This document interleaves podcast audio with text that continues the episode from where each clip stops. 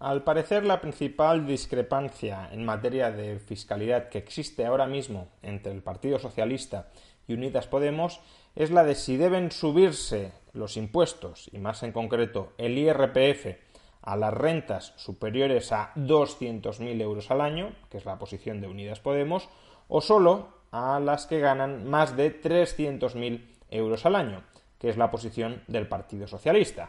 Pero en todo caso, ambas formaciones políticas coinciden en que en este momento de brutal crisis económica, hay que subir los impuestos a las rentas altas.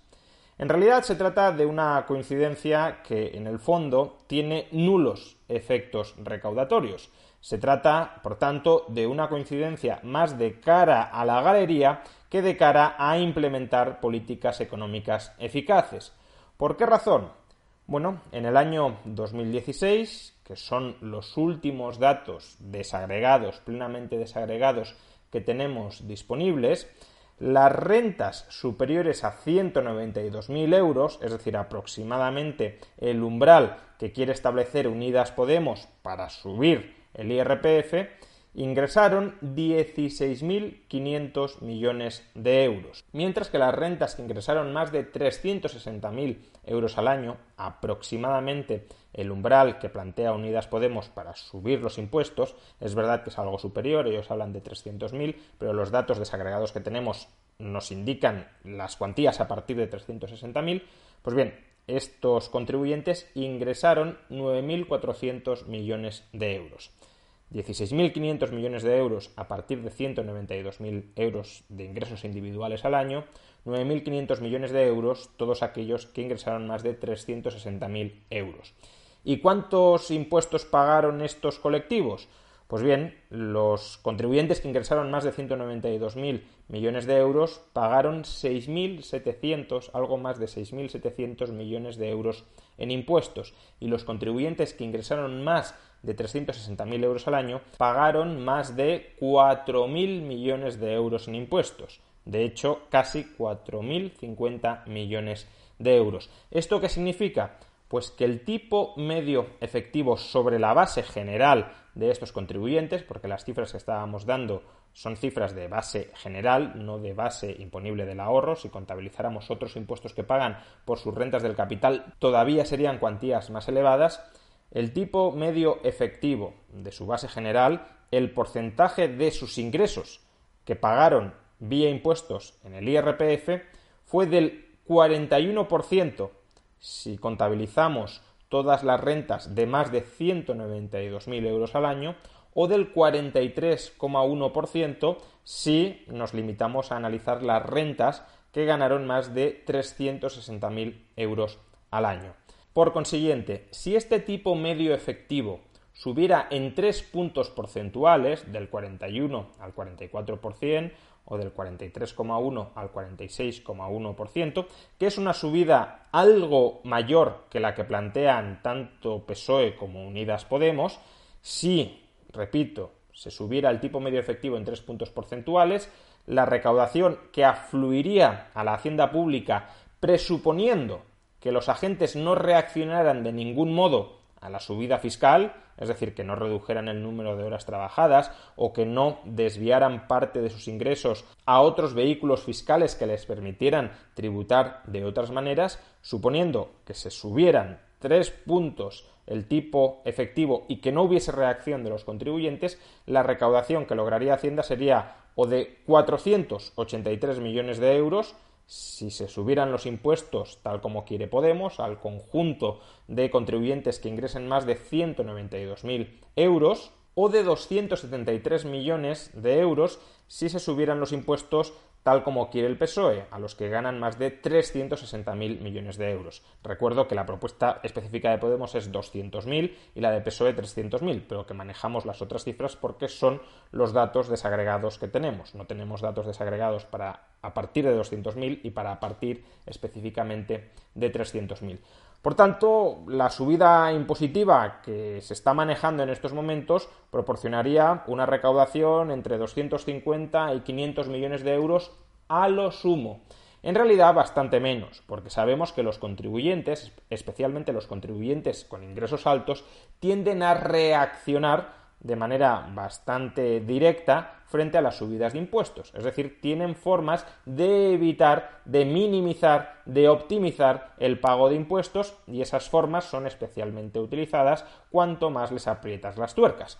Por consiguiente, si suponemos una elasticidad de la base imponible con respecto al tipo impositivo efectivo, es decir, ¿cuánto cae la base imponible de estos contribuyentes cuando incrementamos un 1% el tipo impositivo? Si asumimos una elasticidad del 0,5, que probablemente sea una elasticidad inferior a la real, la recaudación únicamente aumentaría entre 125 millones de euros, bajo la propuesta del Partido Socialista, o 225 millones de euros bajo la propuesta de Podemos. Y no penséis que esta estimación de un incremento de la recaudación entre 125 y 225 millones de euros como consecuencia del incremento en el IRPF que plantean tanto Unidas Podemos como el PSOE es una estimación a la baja, es una estimación cicatera para intentar restar importancia a la propuesta que están efectuando Unidas Podemos y el Partido Socialista.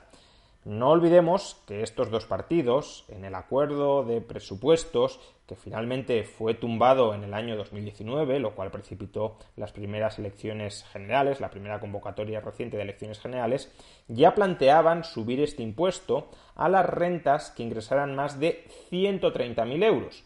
No a las que ingresaran más de 200 o de 300.000 euros, sino a las que ingresaran más de 130.000 euros. Y ya estas formaciones, en aquel entonces, incluyendo por tanto a muchos más contribuyentes, estimaban que el efecto de esta subida impositiva sería de 328 millones de euros, en un momento en el que la economía estaba mucho mejor y ya digo, incluyendo a muchos más contribuyentes. Por tanto, es perfectamente factible, incluso de acuerdo con las propias estimaciones de los partidos implicados, que la recaudación adicional por subir impuestos a las rentas superiores a 200.000 euros sea del entorno de 220 millones de euros y que si en cambio se limita la subida a las rentas superiores a 300.000 euros sea de unos 120-125 millones de euros. Y estas cantidades son absolutas nimiedades desde un punto de vista presupuestario. Por ejemplo, 220 millones de euros, la parte alta de la estimación que cabe esperar de esta subida tributaria, equivale al 0,04% de todo el gasto público que se experimentará en el año 2021, o equivale también al 0,27% del déficit público que se generará en el año 2021.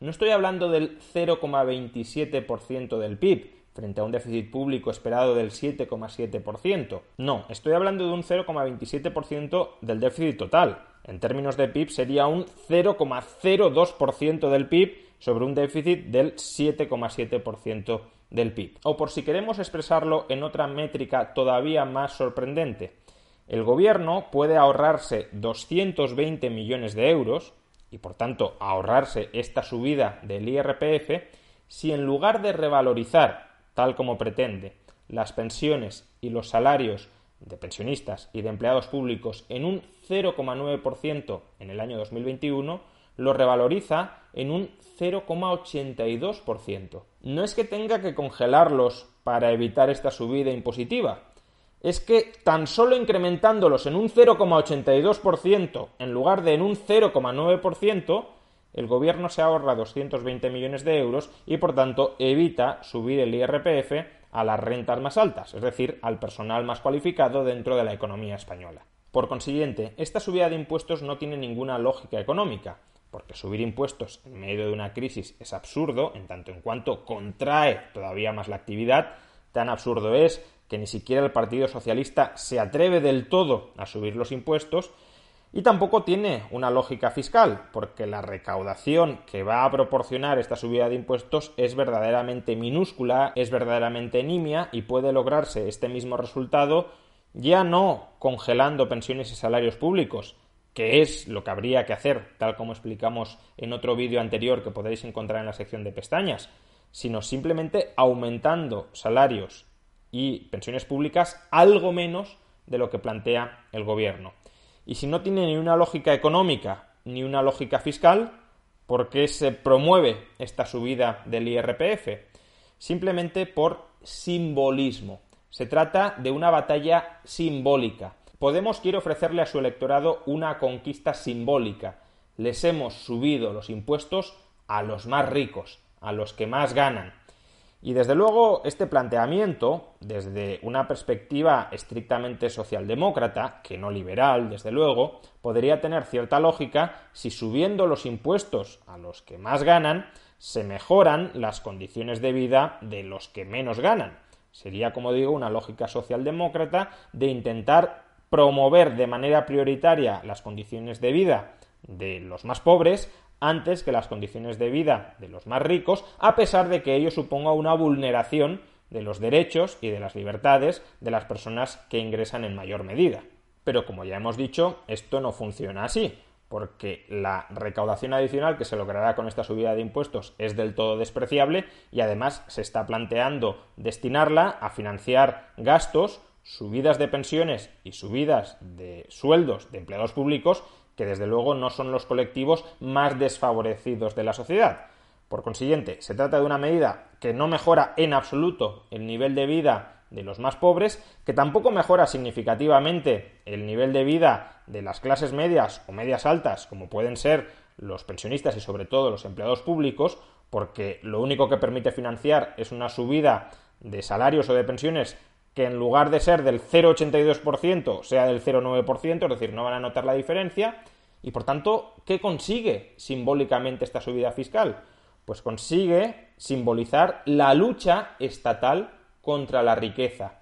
Y no la lucha estatal contra la riqueza para ayudar a los más pobres, no una lucha contra la pobreza al coste de acabar con la riqueza, no, una lucha finalista contra la riqueza. El mensaje que Podemos está enviando es: no os desagradan los ricos.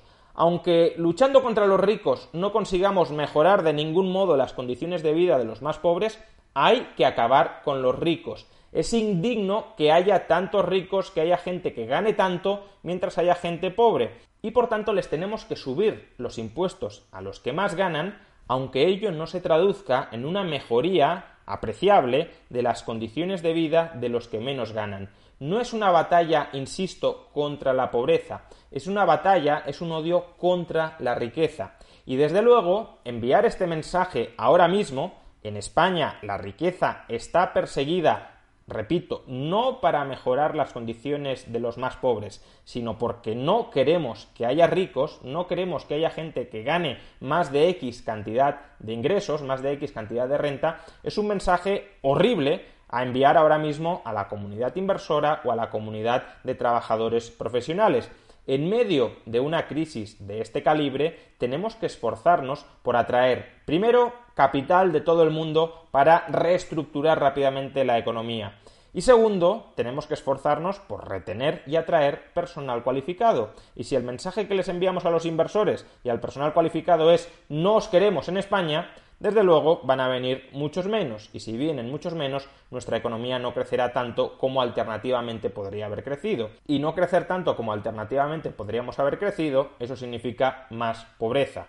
Por tanto, el mensaje en contra de la riqueza de Podemos y de PSOE, en última instancia, y sin que lo sepan, sin que tal vez sea su intención, o sí, es un mensaje a favor de la pobreza, a favor de incrementar la pobreza, a favor de no reducir tanto la pobreza como podríamos reducirla. Es un mensaje que nunca deberíamos asumir como propio, pero desde luego es un mensaje que en la actual coyuntura no podemos permitirnos de ninguna manera.